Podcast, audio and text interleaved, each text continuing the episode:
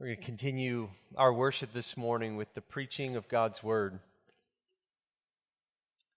And if you would, please turn in your Bible to Hebrews chapter 4. We have been in a preaching series on the book of Hebrews, and the title of the message this morning is Jesus' Better Rest. Jesus' Better Rest. I want to begin just with this question How, how do we actually find rest? Because often it seems that if we could just get out of this cycle of sickness, there would be rest. If we could just get a steady job with a steady income, there would be rest.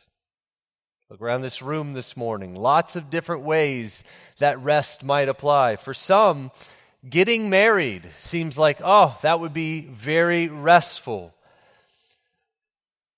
Others say, well, you know, if we could just tweak that situation, oh, it would be restful.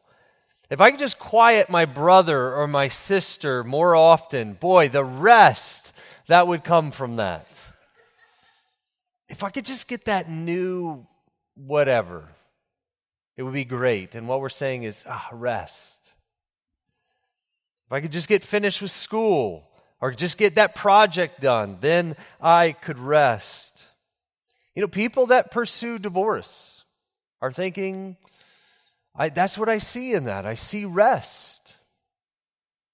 Now, there are some things that, if changed in our lives, make a huge difference, a daily difference but if rest is conceived in any of those ways I just mentioned, it is so fragile. Do you see that?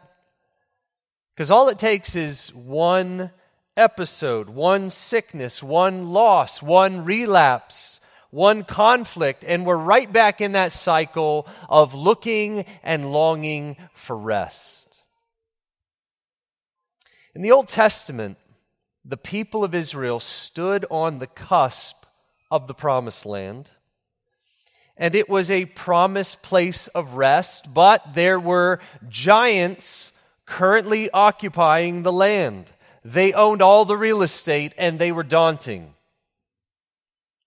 And even though God had promised that that land he was going to bring them in, it did not look like a place of rest. It looked to them like rest was back. Rest was in Egypt. And that's what they said. Let's go back to Egypt. In a similar way, the recipients of this letter that we're looking at, the letter to the Hebrews, they were daunted by persecution. It, had become more of a pressing reality. Friends of theirs were now in prison, who were formerly in church, sitting next to them. Now they're in prison. They themselves were having their stuff, their homes raided, their stuff confiscated. And so, for these, these original recipients of the book of Hebrews, they were looking and saying, you know what? Maybe rest is back there too. Back in Judaism. If they just went back to how life was before, it was, it was easier. Well, Hebrews chapter 4, verses 1 through 11 is about where rest is found. It's not found in fixing our situation. It's not found in avoiding difficult things. Rest is found in Jesus Christ. In fact, the rest that we see in the Old Testament points to a full and final rest that is in Jesus Christ. And, church, we are meant, we are created and designed to find rest. That is joy and contentment and fullness and peace and comfort and harmony with God, real rest in Jesus and in Jesus alone. And so let's read about this rest together in Hebrews chapter 4. But more importantly, church, let's make sure we are entering this better rest, that we don't just read about it, but that it becomes an operating reality in our lives. So, Hebrews 4, starting in verse 1. Therefore, while the promise of entering his rest still stands, let us fear, lest any of you should seem to have failed to reach it. For good news came to us just as to them, but the message they heard did not benefit them because they were not united by faith with those who listened.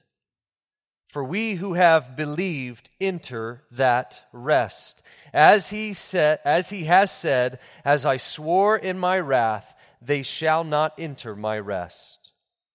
Although his works were finished from the foundation of the world. For he has somewhere spoken of the seventh day in this way, and God rested on the seventh day from all his works. And again, in this passage, he said, They shall not enter my rest. Since therefore it remains for some to enter it, and those who formerly received the good news fail to enter because of disobedience, again he appoints a certain day, today, saying through David so long afterward, in the words already quoted, Today, if you hear his voice, do not harden your hearts. For if Joshua had given them rest, God would not have spoken of another day later on. So then, there remains a Sabbath rest for the people of God. For who has, whoever has entered God's rest has also rested from his works as God did from his.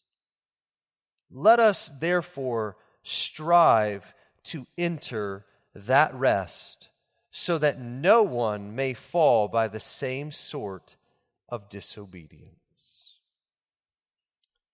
Let's pray together for the Lord's help.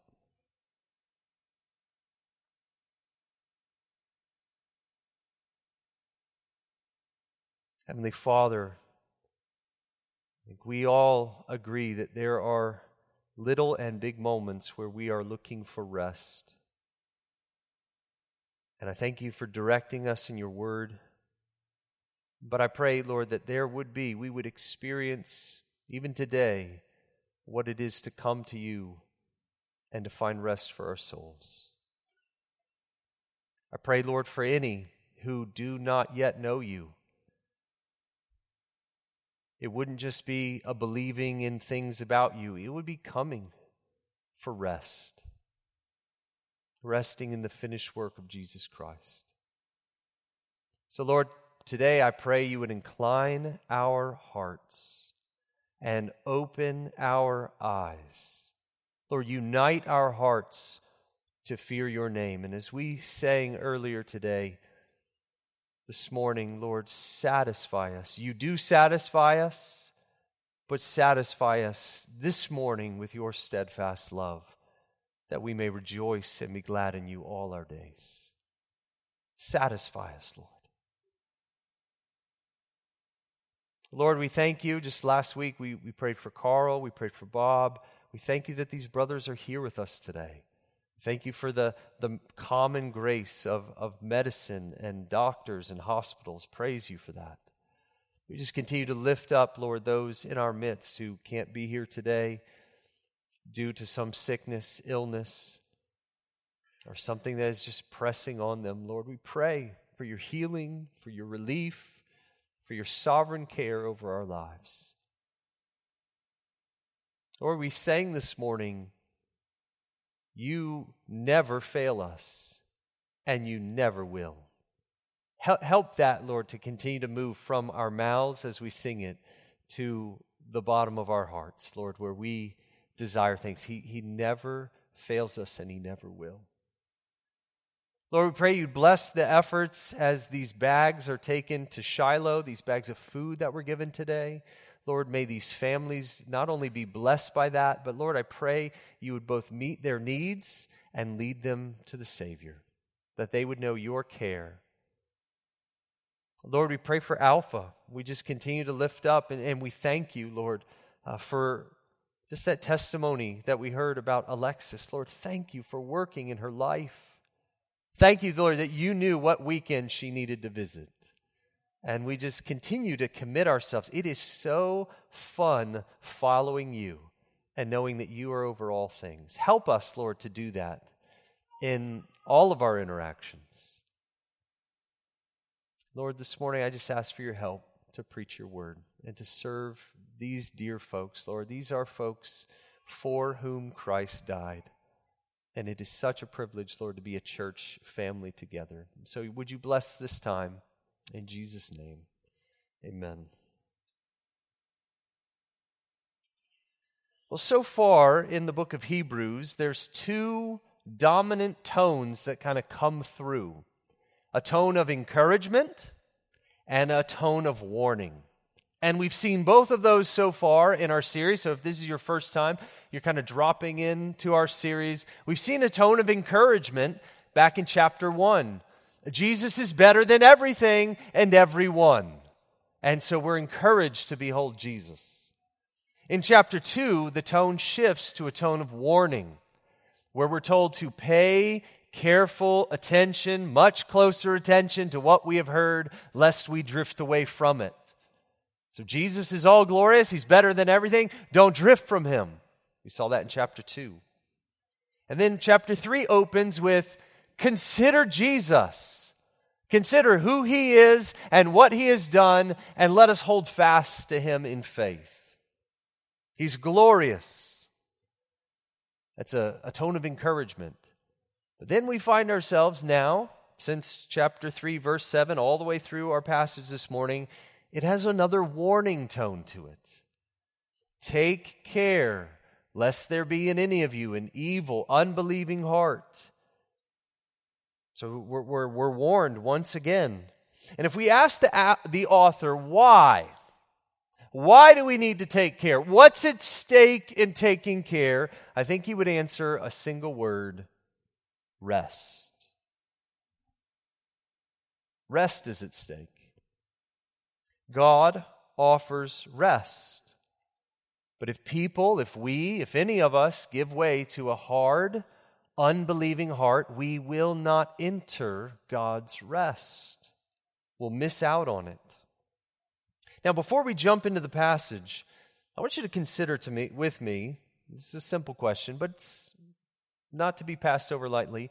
What is this rest? What is this rest? Rest is a theme that is woven throughout the entire Bible from beginning to end. We get the first glimpse of this in Genesis. It says, Thus the heavens and the earth were finished, and all the host of them, and on the seventh day God finished his work that he had done, and he rested on the seventh day from all his work that he had done. Our author actually quotes this in our passage. Genesis 2 2. Genesis tells us that God did, he, he created and then he rested. And the goal of creation is this rest. God creates man to bring us into his rest. That is, into this peace with him, joy in him, fellowship with him that lasts forever. And if Adam and Eve had not sinned, there would be this perpetual rest that continued. And so it's here in Hebrews 4, it's spoken of his rest or my rest. Rest begins with God. But because of the fall, Adam and Eve did sin and they were cast out of the garden. The curse that is given to Adam that he's going to work the land and it's going to bear thorns and he's going to have sweat and it's anti rest. The curse robs us of rest. Sin destroys rest.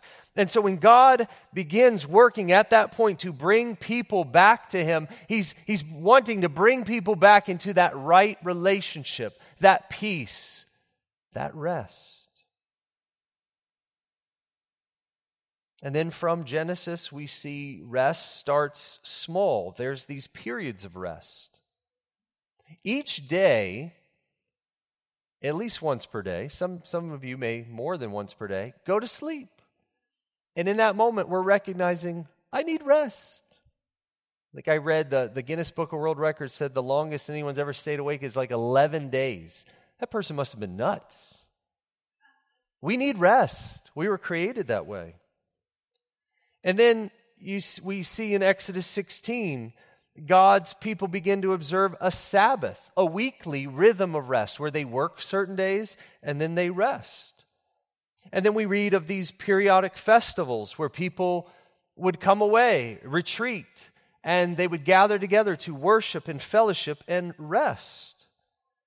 And then every seven years was called a Sabbath, uh, a, a Sabbath year, and the land was to rest. There was no sowing or harvesting of the land. And then every 50 years, there was a, a year called the Year of Jubilee. And it was the kind of rest where debts were canceled, property returned to its uh, original owners, voluntary slaves were then went free. It was a period, these are all periods of rest. And in the Old Testament, and our author picks up on this, there was a place of rest. It was called the Promised Land. It's what was signified. God brought Israel out of slavery and he brought them into rest, into this promised land, Canaan. And so, under Joshua's leadership, the people entered, took possession of the land, and we read in Joshua 21 Thus the Lord gave to Israel all the land that he swore to give their fathers, and they took possession of it, and they settled there. And the Lord gave them rest on every side, just as he had sworn to their fathers. Sounds wonderful. Unfortunately, it was short lived because it wasn't a problem with the land itself, it wasn't a place problem, it was a people problem. I don't know if you've ever gone on vacation. Make sure you're bringing everything with you. You get to that place, you take a deep breath, and then some conflict breaks out, and you realize, oh no, we packed our sin on this trip. How did we, how did we do that? that? That's the problem with Israel going into the promised land. It's unpleasant. So even though Israel entered the promise, the promised land and they rested, this theme of rest then continues throughout the Bible where people are longing, people are looking for that, which then brings us to Jesus. And he is healing on the Sabbath and announces he's the Lord of the Sabbath. He says in Matthew 11, Come to me, all who labor and are heavy laden, and I will give you rest. And this is remarkable because the periods of rest and the place of rest point to Jesus are fulfilled in Jesus. Rest is now possible because Jesus himself is the Lord of rest, the perfect rest. Just as Israel was brought out of slavery into rest, so Jesus brings people out of their slavery of sin and into a right relationship with God. Harmony, peace, comfort, rest. It's a better rest. And so, what is this? You know, what is rest? Well, it's eternal life made possible through the death and resurrection of Jesus. It's not a rest that's tied to this world, even though we begin to experience it now. We're not looking for its fullness here, or at least we shouldn't be. It's a restored relationship with God. But not everybody has this rest. And that's what Hebrews 4 is written to draw our attention to. Hebrews 4 speaks of people entering God's rest and not entering. So, a second question this morning How does one enter or fail to enter God's rest? Well, look at verse 3 with me. It says, For we who have believed enter that rest. We enter by faith, we enter by trusting Christ alone. We who have believed enter that rest. And so, how does somebody fail to enter? Look at verse 6. Since therefore it remains for some to enter it, and those who formerly received the good news failed to enter because of disobedience. And then look at chapter 3, verse 19, the, the verse right before our passage. It says, So we see that they were unable to enter because of unbelief. You see, a person fails to enter into the promised rest on account of unbelief. We stop trusting.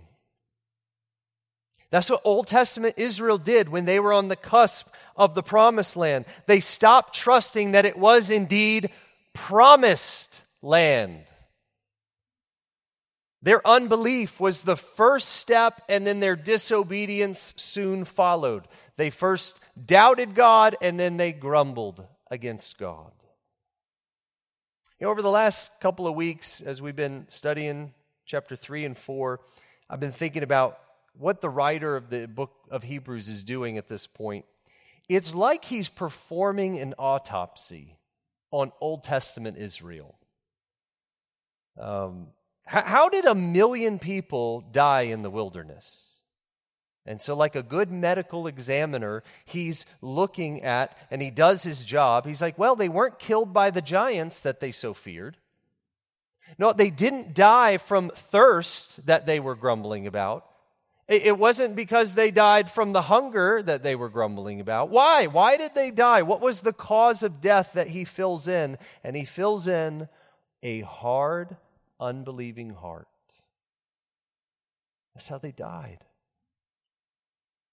It was a hard heart that led to unbelief, that led to disobedience, that then incurred God's wrath. That's the progression, the slippery slope. So, if we were to read the medical examiner form, did they die on account of God's wrath? Yes. Did they die because they disobeyed God? Also, yes. Did they die because of unbelief? A third yes. Did they die because they had a hard heart towards the Lord? Well, yeah, that's where it started. So, how does one enter God's rest? We enter by faith in Jesus Christ. And how does one fail to enter God's rest? By neglecting or abandoning Jesus Christ. You see, we were created for rest. We are looking for rest. The people around us, especially as you interact with unbelievers, they're looking for rest. They, they don't say that, they don't talk in those terms, but all the things they're going after or not going after, they're looking for rest. And the argument of Hebrews 4 is that rest is available. Look at verse 6 through verse 10 again. Since therefore it remains for some to enter it, and those who formerly received the good news failed to enter because of disobedience, again he appoints a certain day, today, saying through David so long afterward, in the words already quoted, Today, if you hear his voice, do not harden your hearts for if Joshua had given them rest, God would not have spoken of another day later on. So then there remains a Sabbath rest for the people of God.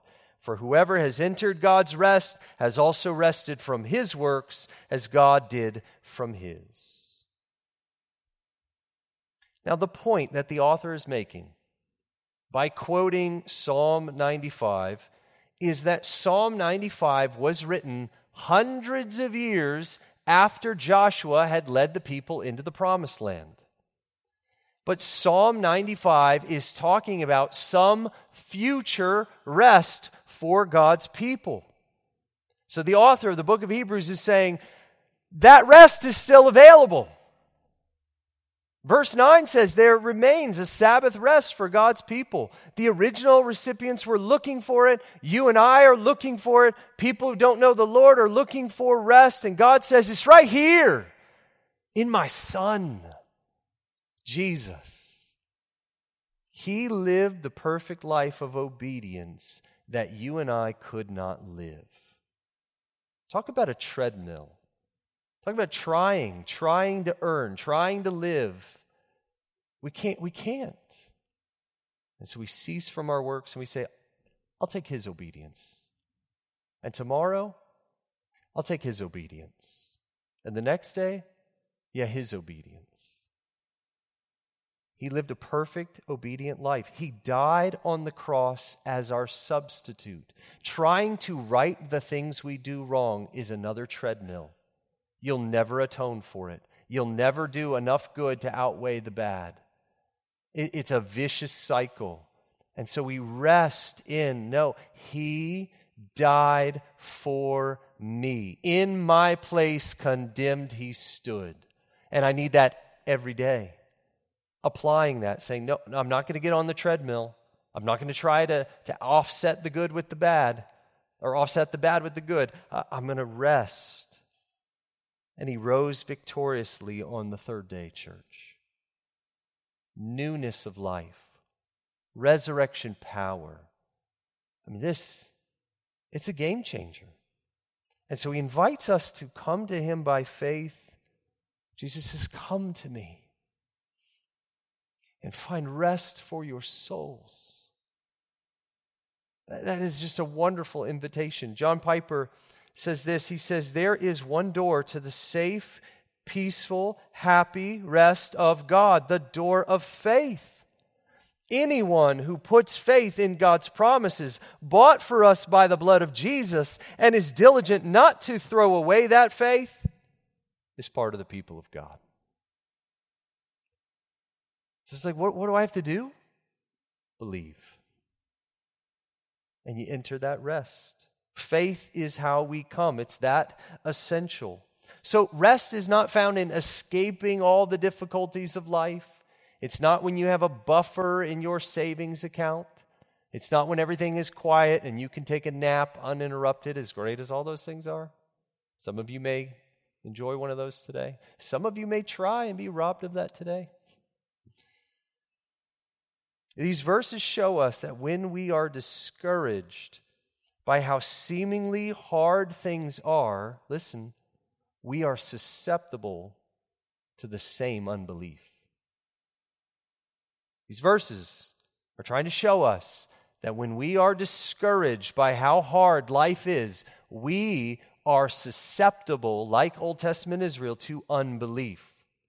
Because if you remember, some of the recipients of this book, they wanted to escape persecution. That's a, that's a good, understandable desire that you don't want people running in your house and taking all your stuff. That's a good desire.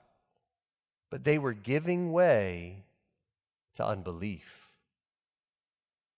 They were adding something bigger than having their house ransacked.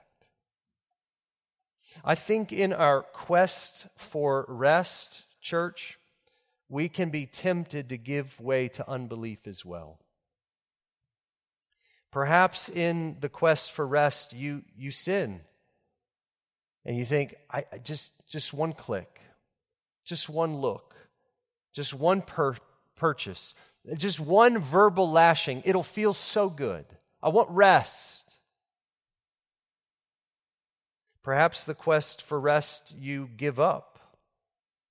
You know, a husband who's discouraged about the state of his marriage might give way to unbelief and turn the nourish and cherish of, of Ephesians 5 into tolerate your roommate. And he might think to himself, it's just too hard. I don't have grace for this. My, my efforts are only going to go unappreciated. Listen, that's not what faith sounds like. That's what unbelief sounds like.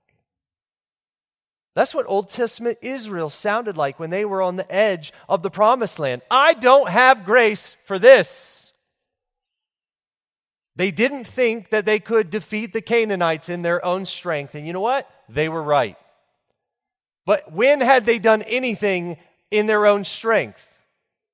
The plagues of Egypt, that wasn't their own strength. That was God of grace.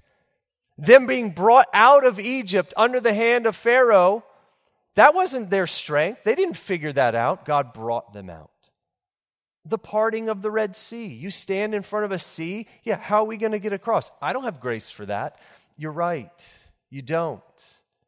But the Lord gives grace and He parts that sea. Manna on the ground every morning. You just open your tent door. Oh, looks like grace to me. All they had to do was walk by faith. And the tragedy that's being pointed out in the wilderness generation is that they did not walk by faith and they did not enter God's rest. They saw these things, they didn't believe, and all of them died in the wilderness except for Joshua and Caleb. Church, get this a million people it's like the population of Jacksonville, just under the population of Jacksonville. That many people perishing. Why did they perish? Unbelief. And so, seeing this Old Testament tragedy, the last question then is how should we respond to Jesus' better rest? How should we respond? And there's two responses in the passage. In fact, right at the beginning and then right at the end. So the first is let us fear. Let us fear. Look at verses 1 and 2 again. Therefore, while the promise of entering his rest still stands, let us fear, lest any of you should seem to have failed to reach it. For good news came to us just as to them, but the message they heard did not benefit them because they were not united by faith with those who listened. God welcomes sinners into a joyful fellowship with Himself. I mean, we should never take that for granted. We should be amazed that that's the case. God welcomes sinners into fellowship with Himself? Yes, and we don't have to work for it, but we do have to come to Jesus. We can't come to on our own. We're not, we're not worthy to step into that. So we're to come and to rest in His finished work. But when you see a million people who had basically the same privilege that we have, not entering that rest, he says they had good news preached to them. In fact, the word there, good news preached to them, is the same. It's the preaching of the gospel. It's the word gospel. They heard the gospel. We heard the gospel. They didn't enter. What's going to happen with you and me? Are we going to are we going to assent to faith? Are we going to come? And, and so, this not entering rest, it's to sober us. Let us fear fearing God, fearing the power of unbelief in our hearts, fearing what happens when we give way to that. Oh my. Let me ask you do you fear the power of unbelief? Do you fear that after you've seen God's faithfulness, heard God's promises, that you might not trust them and hold on to them? Faith is it's mission critical. I remember something like this at my first job out of college. Some of you know this about me. So I designed parts for power plants. Specifically, the part where the fuel comes into a turbine and is ignited. So it's called combustion, combustion turbine. And uh, anyway, I worked at a building, true story, as far as you could see was cubicles. There's just all these nice, tidy, neat rows of cubicles. But between the aisles of the cubicles, in some of the cubicles, leaning against the wall, there were parts, big parts, like, you know, the size of a, a large suitcase, uh, big parts. and they were parts that were from the turbine. They did not work. Many of them were like deformed or had like holes blown out in them that obviously exploded. And these were, I saw these parts every day. And so as I was learning, I was, you know, newer to engineering. And so as I was learning, I'd be asking an older, more experienced engineer about something. And he would walk me over. He's like, here, come, come here. Look at this part over here.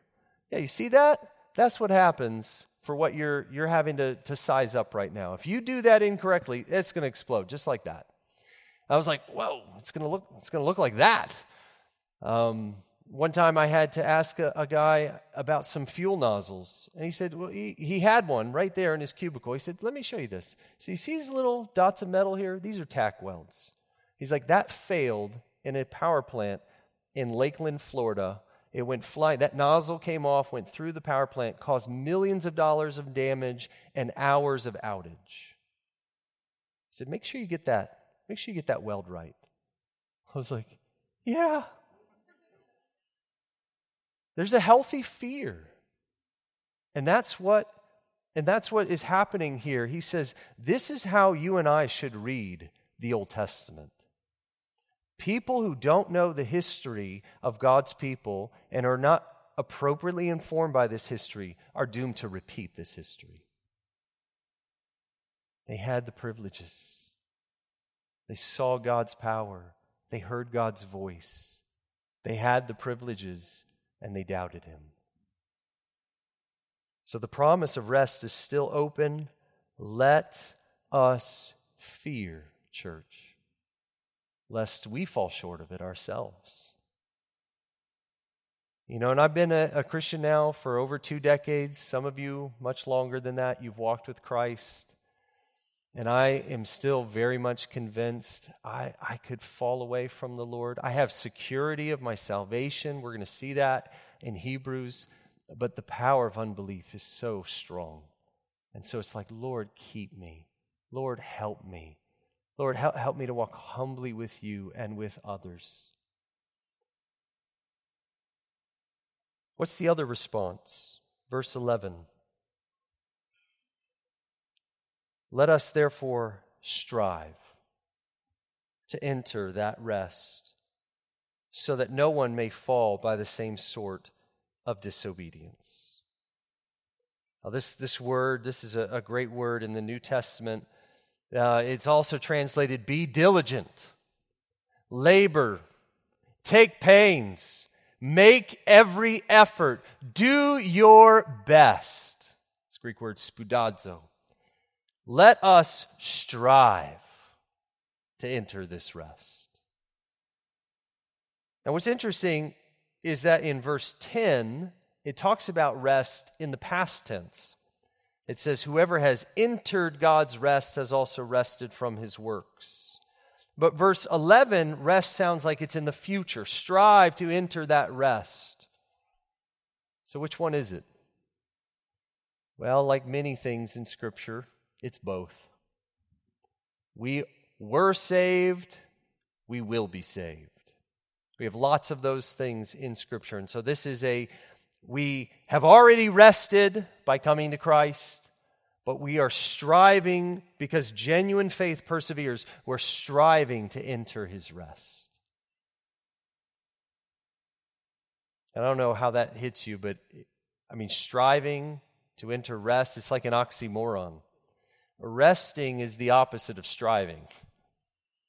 What is this striving? Well, it's a call to continue in faith, continuing to trust who God is, continuing to trust what God has said, what God has done. You see, faith is it's the major event of the Christian life. And it's not easy. In fact, unbelief is easy. Going away from God as a forgetful hearer, yeah, that's easy.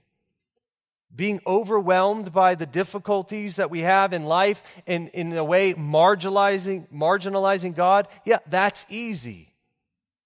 We've seen this already in the book of Hebrews, this, this idea of drifting away. How do you drift? How does one drift? You just, you just go with the flow. You just let the current take you wherever, you drift. Striving is going against that current. Swimming up, making every effort says, I do not want to lose my reward. I do not want to, to lose out on fellowship with God. No, I want everlasting joy with Him. I don't want to sit down mid race. Rest is coming, it's ahead. I don't want to miss the narrow gate. I don't want to teach to others and myself be disqualified. I press on to make Christ my own. These are all striving phrases in the New Testament. So, Grace Covenant Church, God offers rest in His Son, Jesus Christ.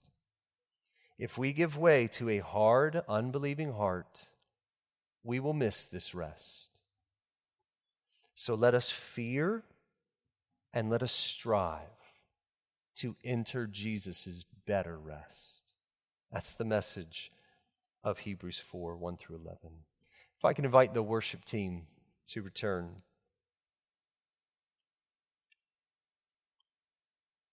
If you are at all like me, there are times when my faith is small struggling, feels like it's hanging on by a thread.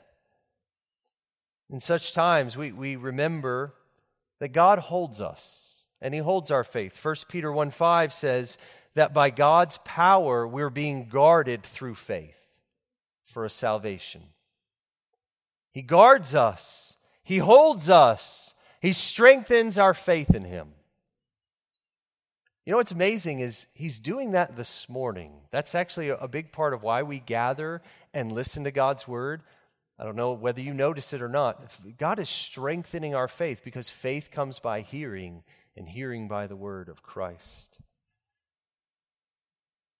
And in those times, church, where we grow weary of striving, striving to enter that rest, and you say, Oh, but Lord, I'm, I'm wearied. I'm tired. Seems like every day I drift, easily drift into unbelief. I'm tired of striving.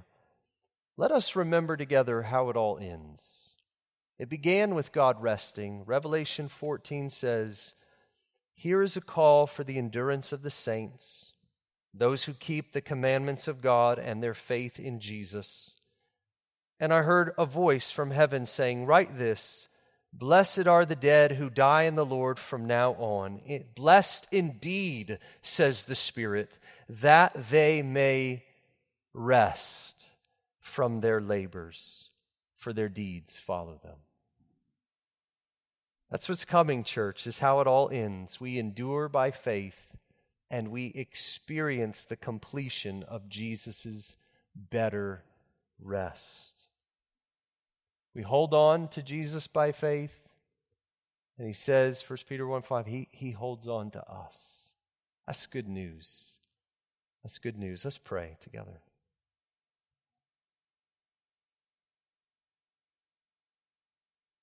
But Lord, we thank you for how your kindness leads us, and we thank you for how your kindness comes in the form of warnings like Hebrews 4. Lord, thank you. You this passage could very easily say there is no rest available for anyone else. But rather there is an open invitation and we praise you for that, Lord. We don't take that for granted. That Jesus invites the, the weary, the ones who are wearied by sin and have been looking for rest here in this life to come and receive something that's eternal and lasting and imperishable. And so we come to you and we pray, Lord, that you would show yourself strong. We, we want to take heed, we want to fear, and we want to strive. Lord, give us grace, and we thank you. There's nothing you're calling us to that you're not going to give grace for. When we say, I, I have no grace for that, in and of ourselves we don't, but with you we do. Thank you. Lord, I pray for any today who this is resonating in a way where they realize, you know, I've been looking to a lot of things. other than the Lord to satisfy, to give me rest. Lord, I pray you would lead them to this simplicity of faith in Christ today, that they might believe and enter that rest. And they might turn from their sin, turn from their striving, and know that there's no one too bad you can't save, and there's no one too good who doesn't need saving. We praise you, we thank you, glorify you. Thank you for being the one who holds us. In Jesus' name, amen.